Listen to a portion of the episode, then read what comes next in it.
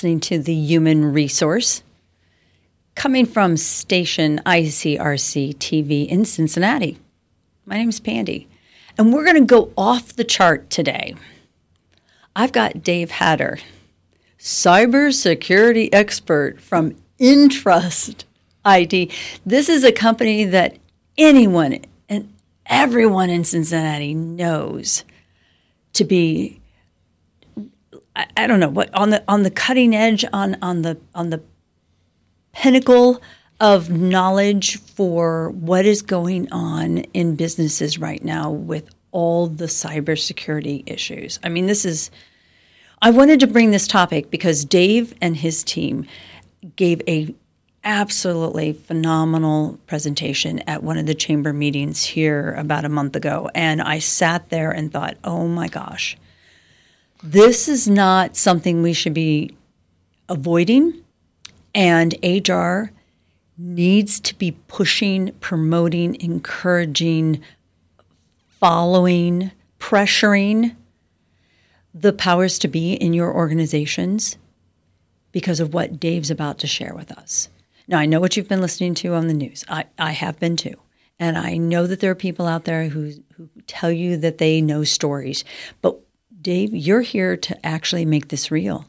I'm going to try real hard, Pandy. First off, thanks for having me on. Absolutely. And uh, yeah, so Intrust's been in business for 30 years, keeping bi- people's businesses productive and secure. So we see all kinds of wild things. And then, you know, I've got 30 plus years in the business myself as a, I like to say recovering programmer, because that's what I did for most of that time.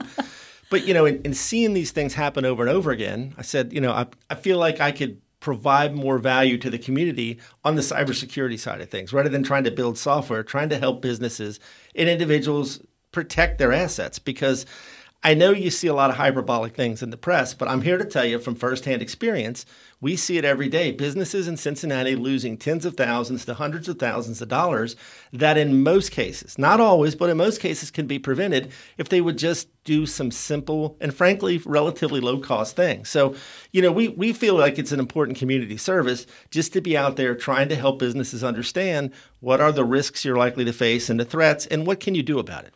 Well, and this is for every business. Yes. So I want the listeners to be don't stand there and say, "Oh, well, I'm too small to worry about that," or "Well, my industry is not one they would even think about," or "My invoices are too small." No, no. What it, it, Dave, you have emphasized this over and over again in your presentation. This is everybody. It is everybody. But I also want to go back to your point about human resources because on two fronts: a, obviously, human resources typically has a lot of influence in an organization.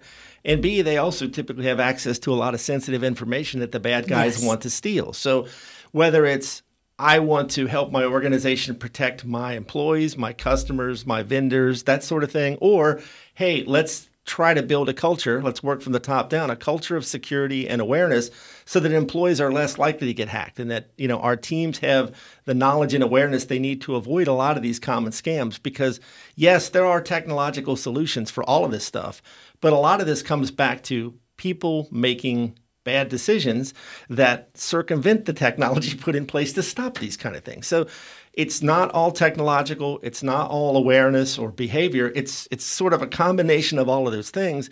And when you do it right, you're still never going to be totally impervious, but what you can do is make your business a much more difficult target. And in most cases, unless you're some kind of high value target, like you have military secrets or trade secrets they want to steal, they're just going to move on to a softer target.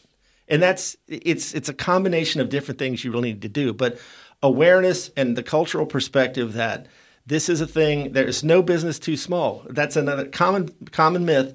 In many cases, Pandy, this isn't some guy in his mom's basement with a hoodie eating pizza and drinking Mountain Dew thinking, I think I'll attack, you know, Pandy's company today or Joe's garage. They have automated tools. They're running these things, scouring the internet, looking for well-known vulnerabilities like you're running Windows XP, right? That hasn't gotten updates from Microsoft for like a decade. When they find that, then they go, okay, now I'm going to go back and see what I can exploit there.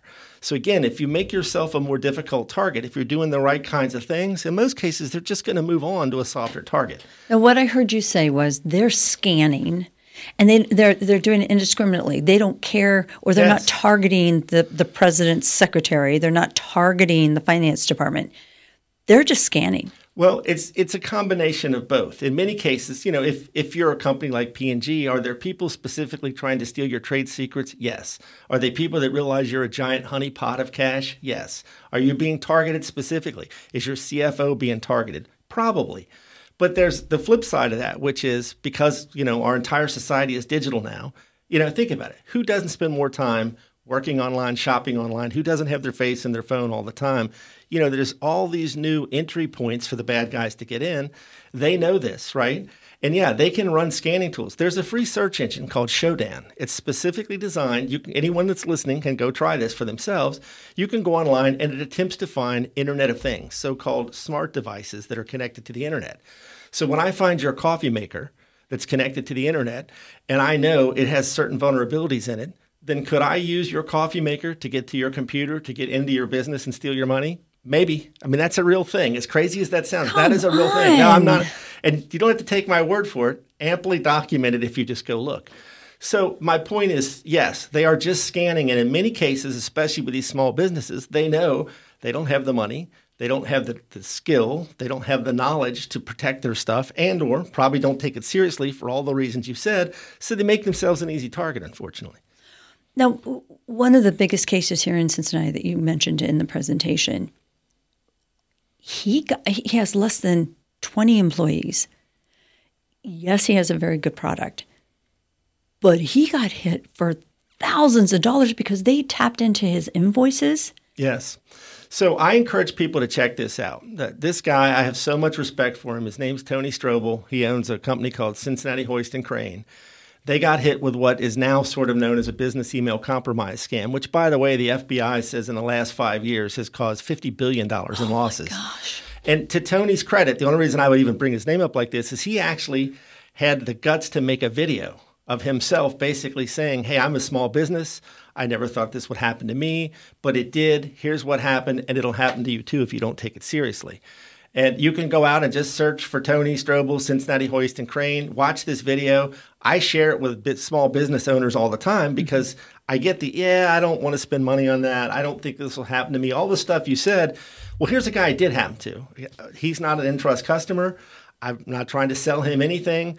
I just have a lot of respect for the guy because let's face it, most people who have one of these kind of incidents occur aren't exactly out there saying, "Look at what happened to me." So I mean, it takes a lot of guts. But but break it down for our viewers. They tapped into his invoices, re, readjusted information, and Yes. the customers were paying the hacker. Exactly right. And, and folks watching may have seen like this happened to Cincinnati, but in reverse. Cincinnati got an invoice from a vendor that had been tampered with by hackers. So, I mean, this can cut both ways. And we see this all the time. If there's one single thing I would say we see regularly at Intrust, it's either someone trying to do this or unfortunately when it happens to someone. And it usually works like this you have employees that have bad passwords. They have passwords that are the same on all their accounts. They don't use a password manager, so their password is their wife's name, dog's name, whatever. You, know, you can go online right now, Pandy, and see for the last probably 10 years, worst passwords of the year, where they compile a list from the billions of breached accounts that are out there every year. And it's the same passwords over and over password, password 123, password with an at symbol, stuff like that. The bad guys know this, right? They know that. So if you have a password like that, and you have a password like that on your work accounts, you are going to be hacked. It's just a matter of time.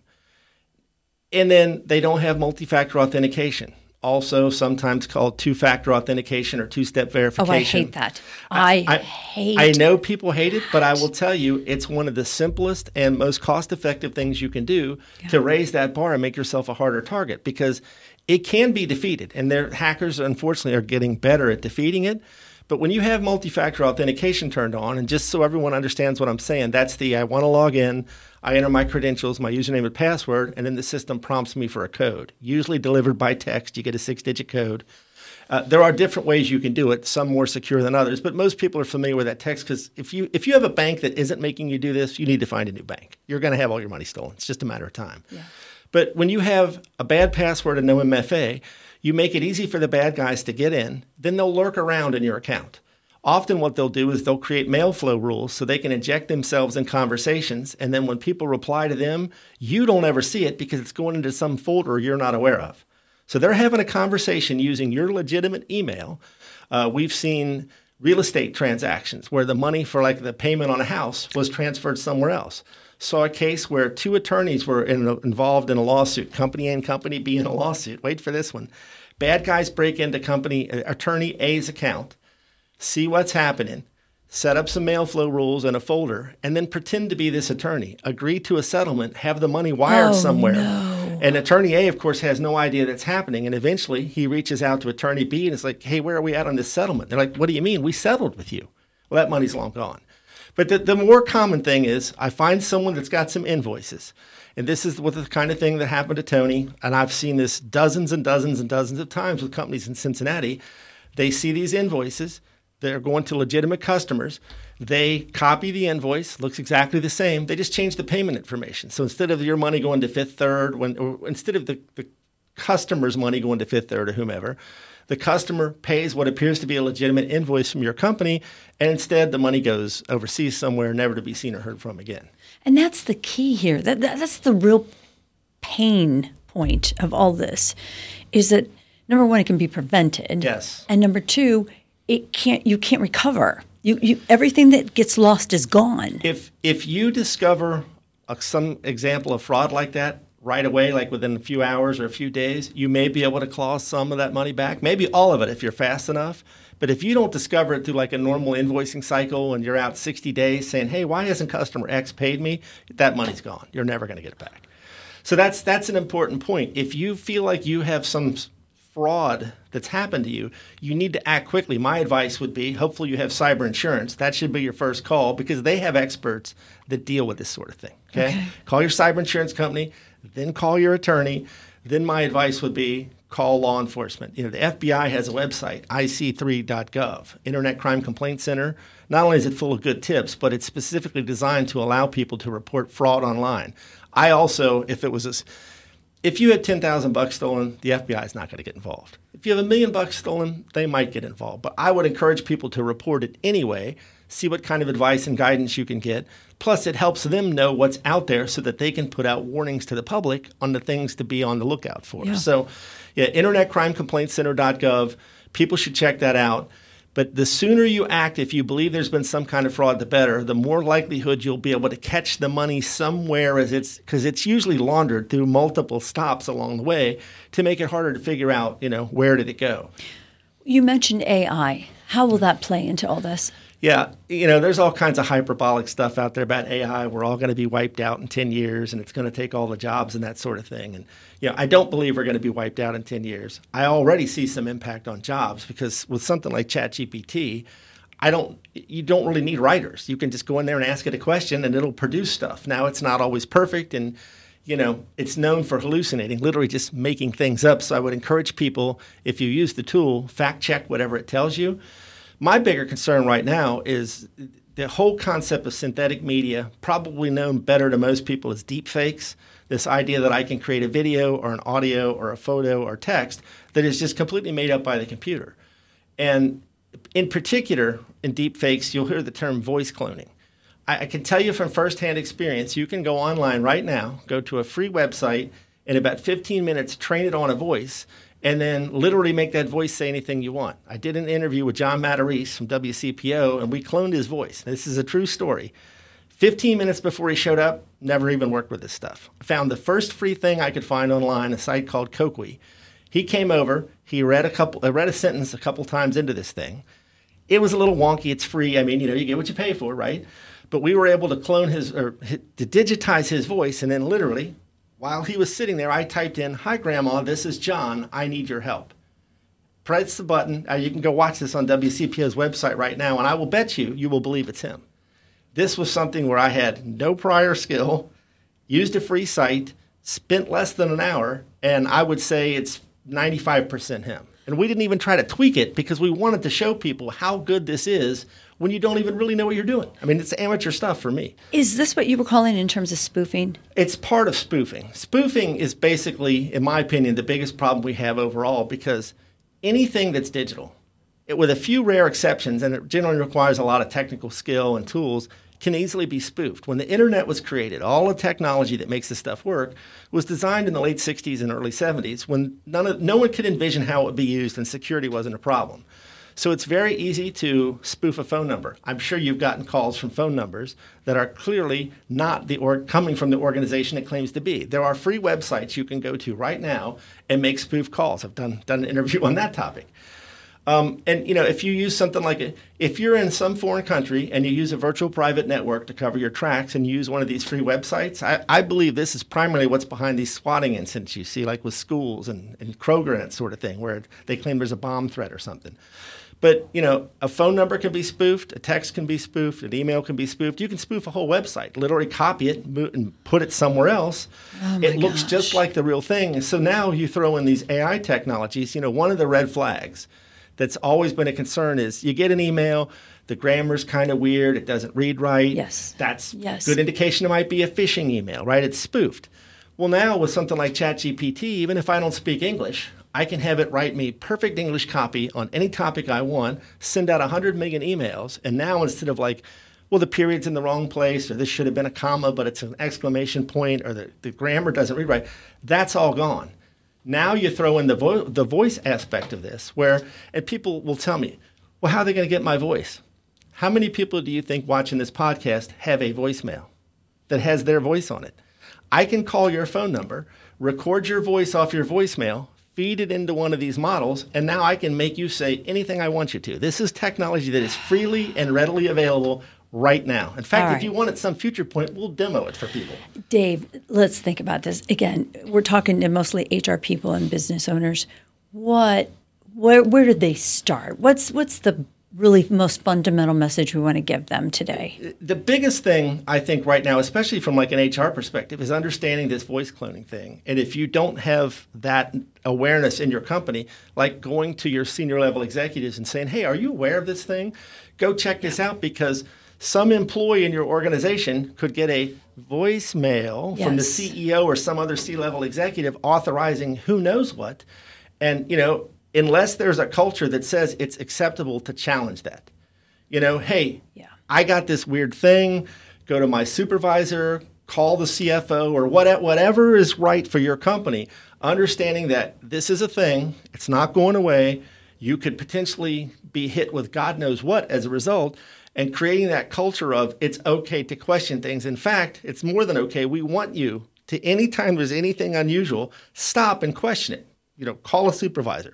Go what we nerds like to call out of band, right? It's Yeah. okay to pick up the phone using a number that you know because the phone number in an email or text could be spoofed and excuse me and and literally say hey i got this thing from you is this legit because that's really the only way to defeat this stuff there's no real technological solution at this point that can tell you well that's not really pandy that left me this message it's some ai tool Yeah, you you need to go back to your teams. You need to go back to your supervisors, your team leads, your directors. You need to go back to all of them and just tell them flat out, tuck and hide your ego. yes You need to empower these employees to come and ask the right questions because every question in this topic is a good question.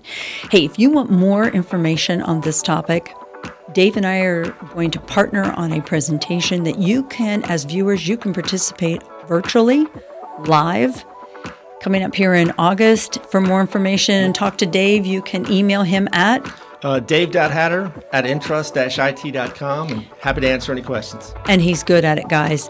Uh, you can get a hold of the station. We'll be more than happy to help you. Again, that's that's what this is all about, because you've been listening to the Human Resource.